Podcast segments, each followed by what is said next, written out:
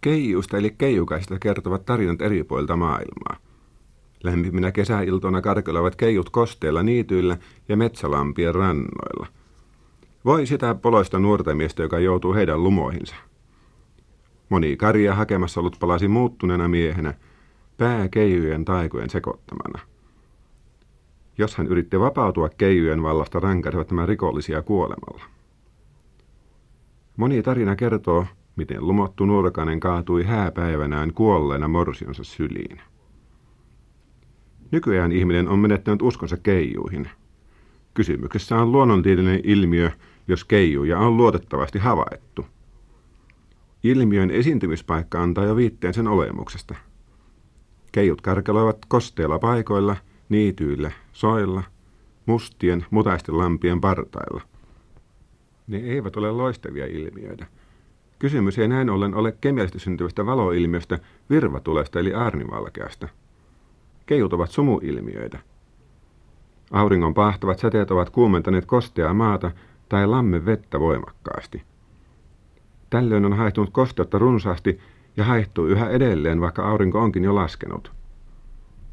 Päivän mentyä mailleen ilma alkaa jäähtyä, mutta kosteutta haihtuu yhä voimakkaasti lämmenneestä alustasta.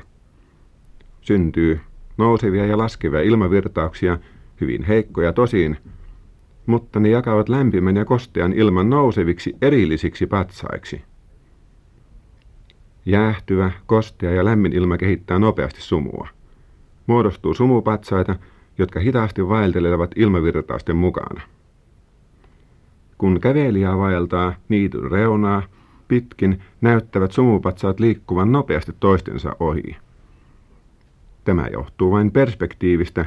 Metsänhalki ajettaessa näyttävät lähipuut kiitävän vastakkaisen suuntaan ja kaukaiset puuttaa seuraavan meitä. Ne aivan kun kiertävät toisiaan. Kun sumupatsaat vielä nousevat ja laskevat, on harhakuva täydellinen. Sumua voi saada aikaan myös keinotekoisesti, kun olosuhteet ovat edulliset. Jokainen voi esiintyä sumuntekijänä, luoda keinotekoisia sumuhirviöitä.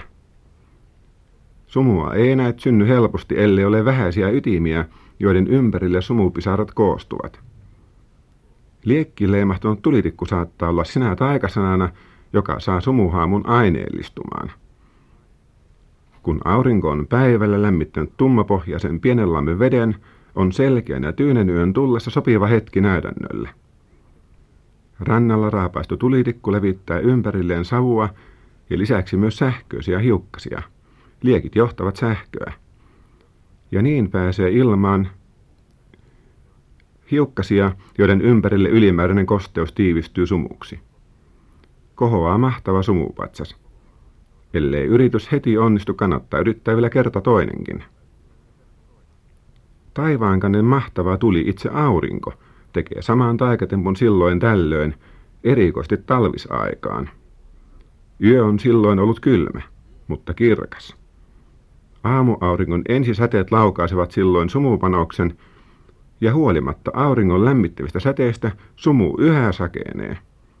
Auringon säteet ovat valmistuneet ytimiä sumupisarota varten samalla tavalla kuin tulitikkumme vähäinen liekki palautti jo unhoon jääneet keijut lyhyeen keinotekoiseen eloon.